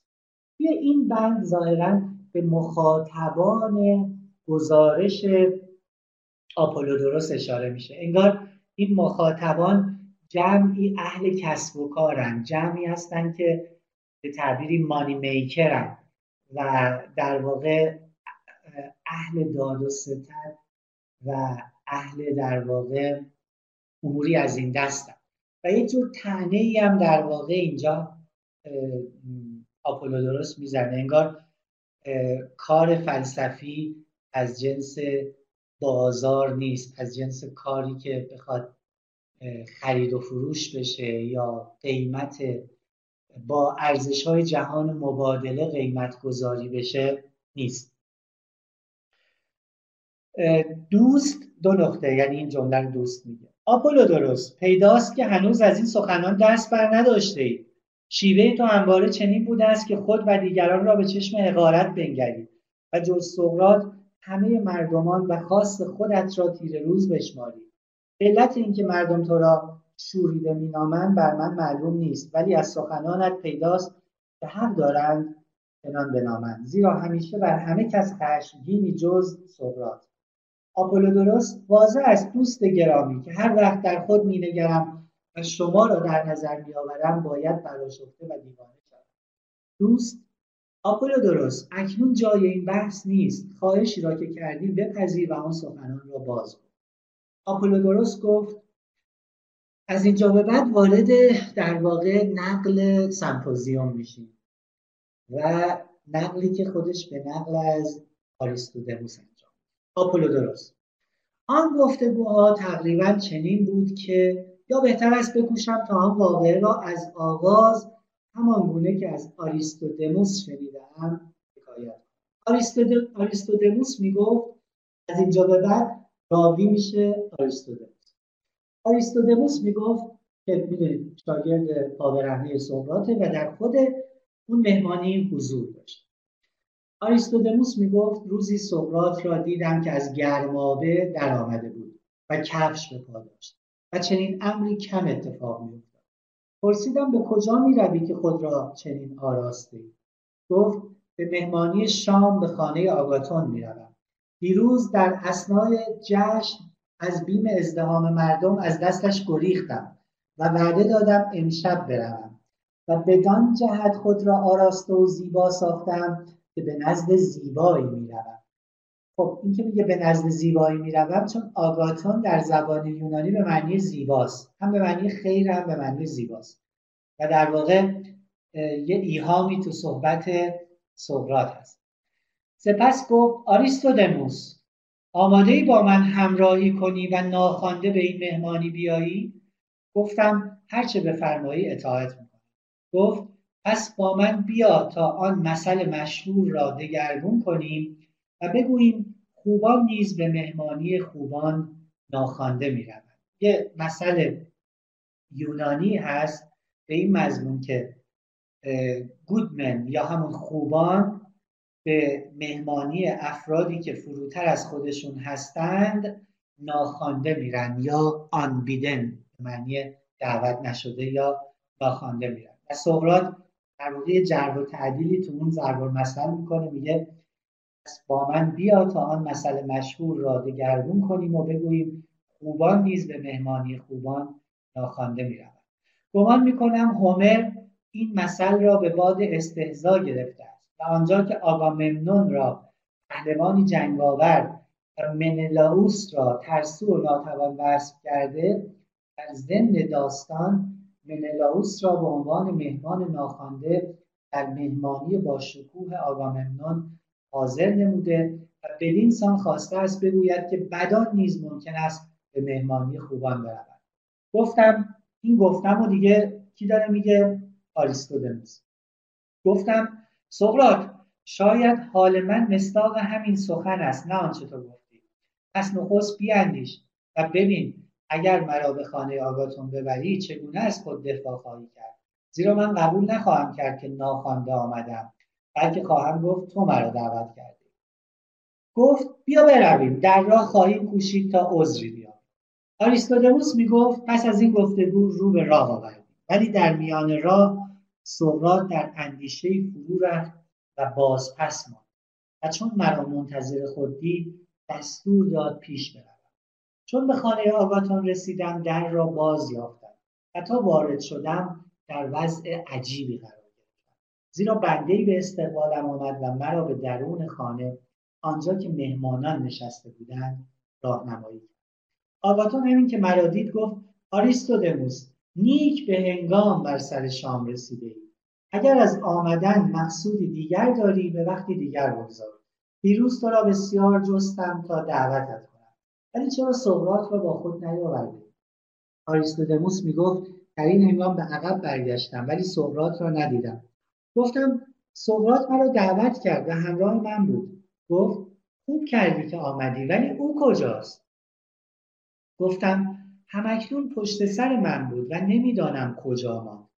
آگاتون یکی از غلامان خود را خواند و گفت برو سقراط را پیدا کن و با خود بیاور.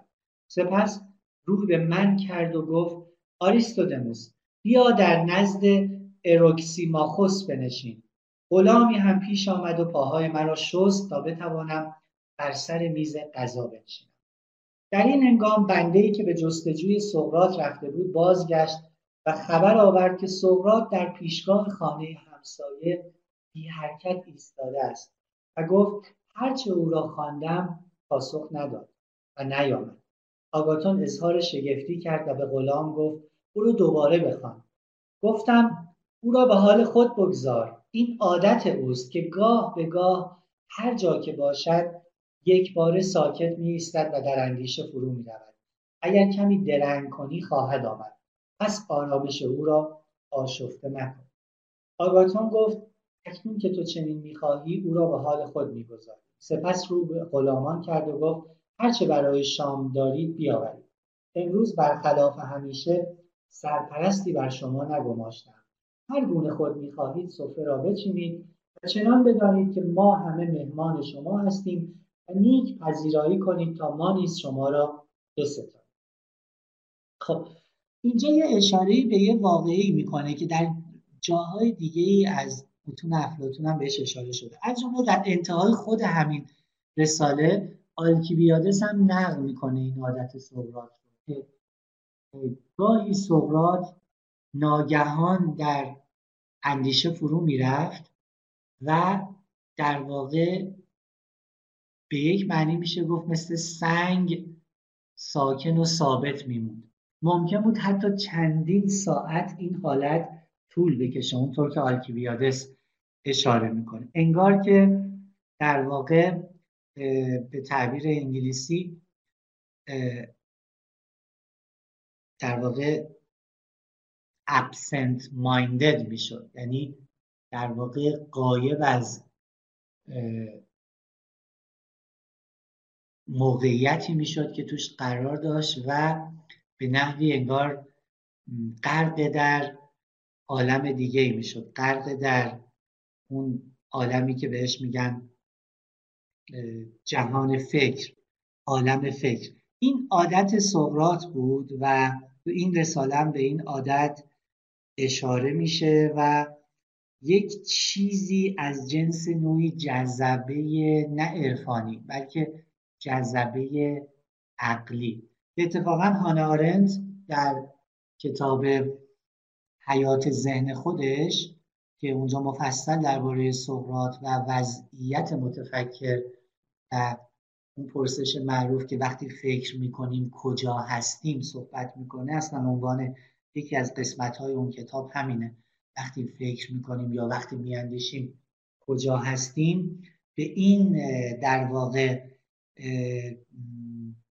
میشه گفت دیسلوکیشن به این جابجایی مکانی و به این از جا به در شدگی متفکر اشاره می‌کنه. متفکری که لحظاتی یا در مورد سقراط ساعاتی از جهان نمودها کناره می‌گیره و در واقع ساکن جهان فکر میشه. مهمانان شروع به صرف غذا کردند ولی باز از سقراط خبری نشد.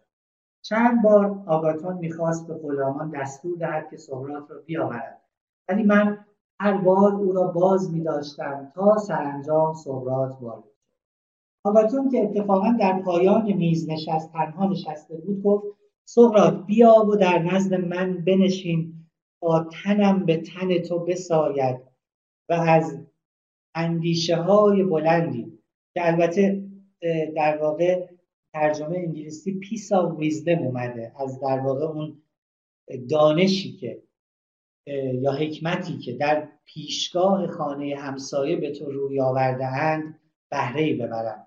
چه یقین دارم که آنچه میجستی یافته ای وگرنه بدین زودی دامن تفکر از دست نمی‌داد.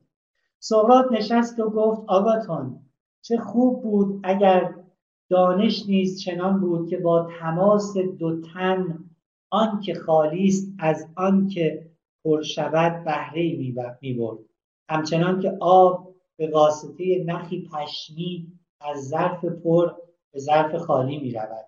اگر چنین بود می توانستم تن خود را به تن تو بسایم و از دانش تو بهره گردم. دانش من بسیار اندک است و چون خواب و خیالی مبهم و تردیدآمیز در حالی که دانش تو هم کامل است و هم روشن درخشان.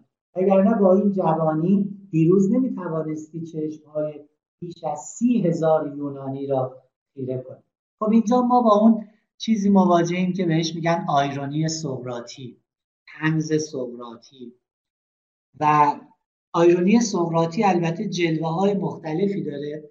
به دوستان پیشنهاد می‌کنم کتاب مفهوم آیرونی کیرکگور رو یکی از آثار درخشان درباره آیرونی و بویژه آیرونی سقراطی است مطالعه کنم. یکی از شعون آیرونی سقراطی و نه تنها شعن آیرونی سقراطی در واقع دعوی نادانیه. و اینکه تنها دانش من اینه که من می‌دانم من نسبت به سایر آتنی ها داناترم چون من می‌دونم که نمی‌دونم ولی بقیه فکر می‌کنن که می‌دونن. یعنی من نهایتا جهل بسیط دارم ولی دیگران جهل مرکب دارن. سقراط خیلی وقتا میگه در واقع اگر من دانایی هم داشته باشم دانایی در اینه که نمی‌دونم. و اون خورده دانشی که دارم از این تعبیر سقراط دربارهش یاد می‌کنه میگه دانش من بسیار اندک است و چون خواب و خیالی مبهم و تردیدآمیز آگاتون گفت سقراط استهزا را کنار بگذار و غذا بخور. درباره دانش پس از شام سخن می‌گوییم و داوری را به دیونوسوس واگذار می‌کنیم. تو ترجمه فارسی اومده خدای شراب. خب می‌دونید دیونوسوس نقش مهمی داره در این رساله. چرا؟ چون دیونوسوس خدای شرابه خدای مستی خدای از خود در شدنه. خدای پشت تخطی از مرزهاست خدای بیشکلی خدای امر غریزیه.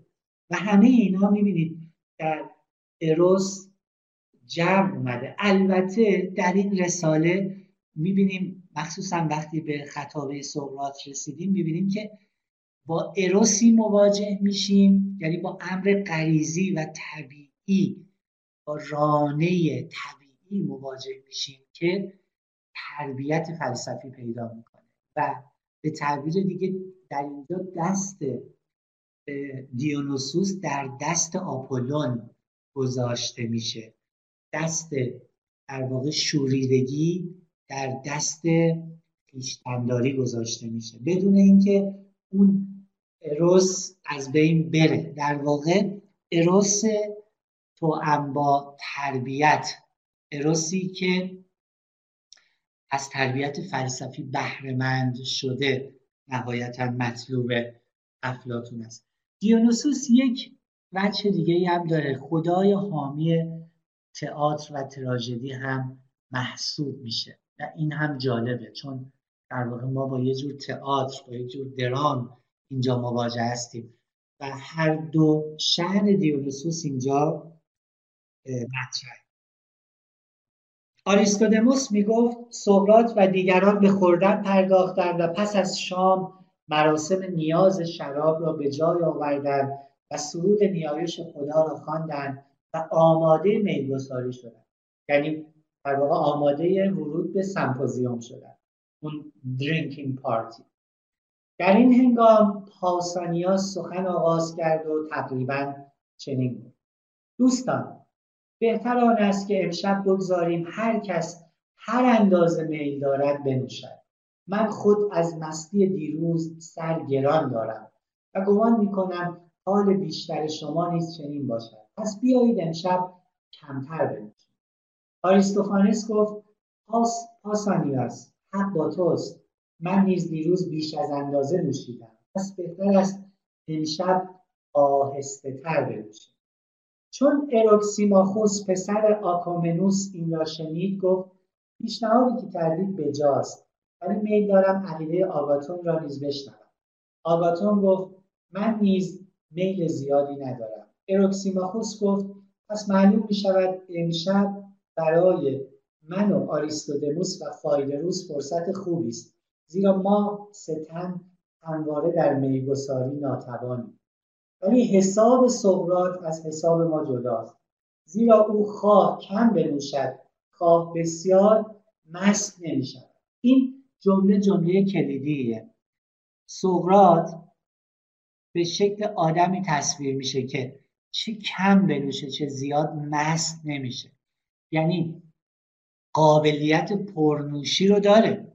ولی هیچ موقع مست نمیشه. گویی که هیچ موقع وجه آپولونی وجودش کاملا مسخر وجه دیونوسوسی وجودش نمیشه. علا رقم اینکه در واقع در امر دیونوسوسی هم قهاره. می‌تونه پر بنوشه ولی این پرنوشی باعث مستی و از خود به در شدنش نمیشه. از این رو به هر تصمیمی که ما بگیریم خرسند خواهد. اکنون که هیچ یک از حاضران مجلس میل ندارد در میگساری زیاده روی کند گمان می‌کنم ملول نخواهید شد اگر درباره مستی حقیقت را بگویم. اینا رو کی داره میگه؟ اینا رو اروکسیماخوس داره میگه که خودش طبیبه پزشک. در پرتو و سخنم را خواهید پسندید. در پرتو دانش پزشکی بر من معلوم شد روشن شده است که مستی برای آدمی زیان دارد. از این رو من نه خود در شراب خوردن از حد اعتدال بیرون می‌روم و نه دیگری را به زیاده روی وادار می‌سازم. خصوصا اگر از مستی دوشین خماری داشته باشم. فایدروس اهل مورهینوس گفت حق به جانب توست. و من همواره پند تو را میپذیرم خصوصا درباره اموری که با پزشکی سر و کار دارد. و امشب می‌بینم که همه با تو همداستانند.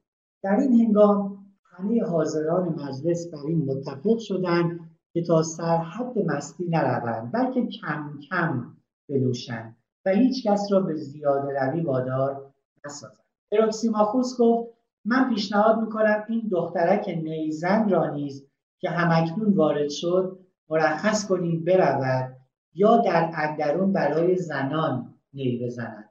و ما خود امشب وقت را به گفتگو بگذرانیم. موضوع گفتگو را نیز اگر بخواهید آماده آمادم پیشنهاد کنم. همه موافق بودند و از او خواستند تا پیشنهاد خود را بگوید. اروکسیماخوس گفت سخن را با مصرعی از اوریپیدس از قول ملانیپه آغاز می کنم و می‌گویم این سخن از من نیست از فایدروس است. فایدروس بارها به من گفته است آیا شرماور نیست که شاعران در ستایش هر یک از خدایان سرودها و مناجاتها ساختند ولی تاکنون هیچ شاعری نخواسته است در ستایش اروس خدای عشق که خدایی در واقع بس کهن و مهربانه است. اینجا اومده بس بزرگ ولی در واقع خدایی انتیک خدای کهن و بس کهن و مهربانه است شعری به سرایت. یا در واقع انکومیوم مفهوم انکومیوم به معنی مدیح هست ستایش. انکومیوم در زبان یونانی هم به معنی یک ژانری مدیحه یا مد و هم به معنی عام ستایش است. گذشته از شاعران سوفیست های سخندان نیز مانند پرودیکوس در وصف هراکلس و پهلوانان دیگر خطابه های شیوا نوشتند. و حتی در کتابی که چند روز پیش به دستم افتاد خطابه در وصف نمک و فواید آن دیدم. ولی تا امروز کسی پیدا نشده است که خدای عشق را چنان که سزاوار اوست بستاید و خدای چنان بزرگ از یادها فراموش شده. عقیده من در این سخن حق به جانب فایدروس است. از این رو می‌خواهم امشب به یاری او بشتابم و به او خدمتی کنم گذشته از آن برای ما که در این مجلس گرد آمده ایم چه بهتر از این که در ستایش اروس سخن بگوییم.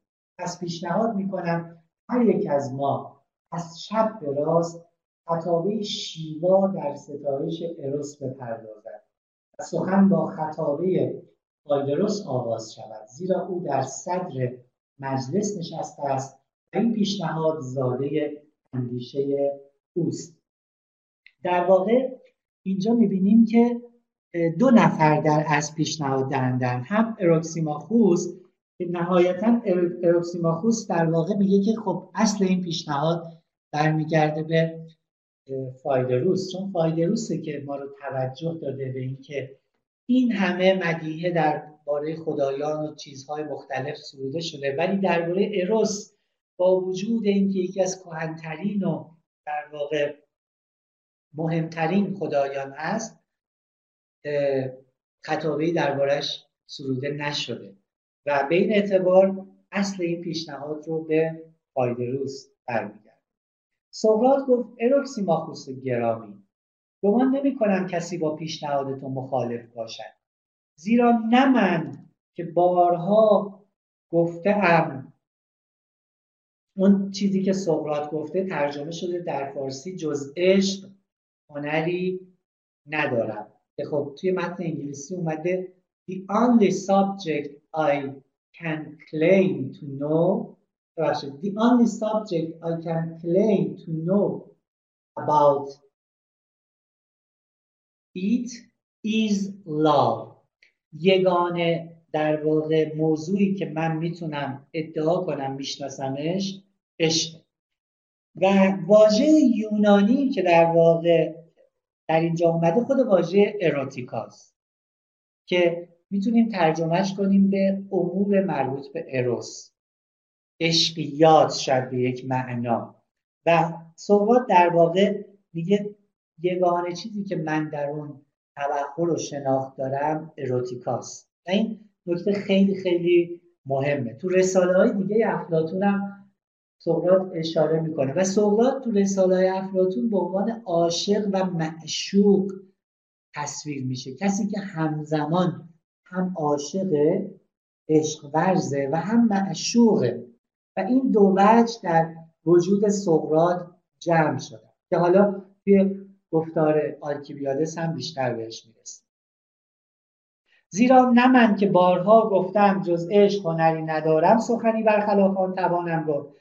و نه آگاتون و پاسانیاس و آریستوفانس نیست که به دیونوسوس و آفرودیته سرسپرده است مخالف پیشنهاد تو نخواهد بود. یعنی به خدایان زیبایی و شراب. دیونوس آریستوفانس کمدی سورا که خب تعلق خاطر داره به آفرودیته خدای زیبایی و دیونوسوس خدای شراب.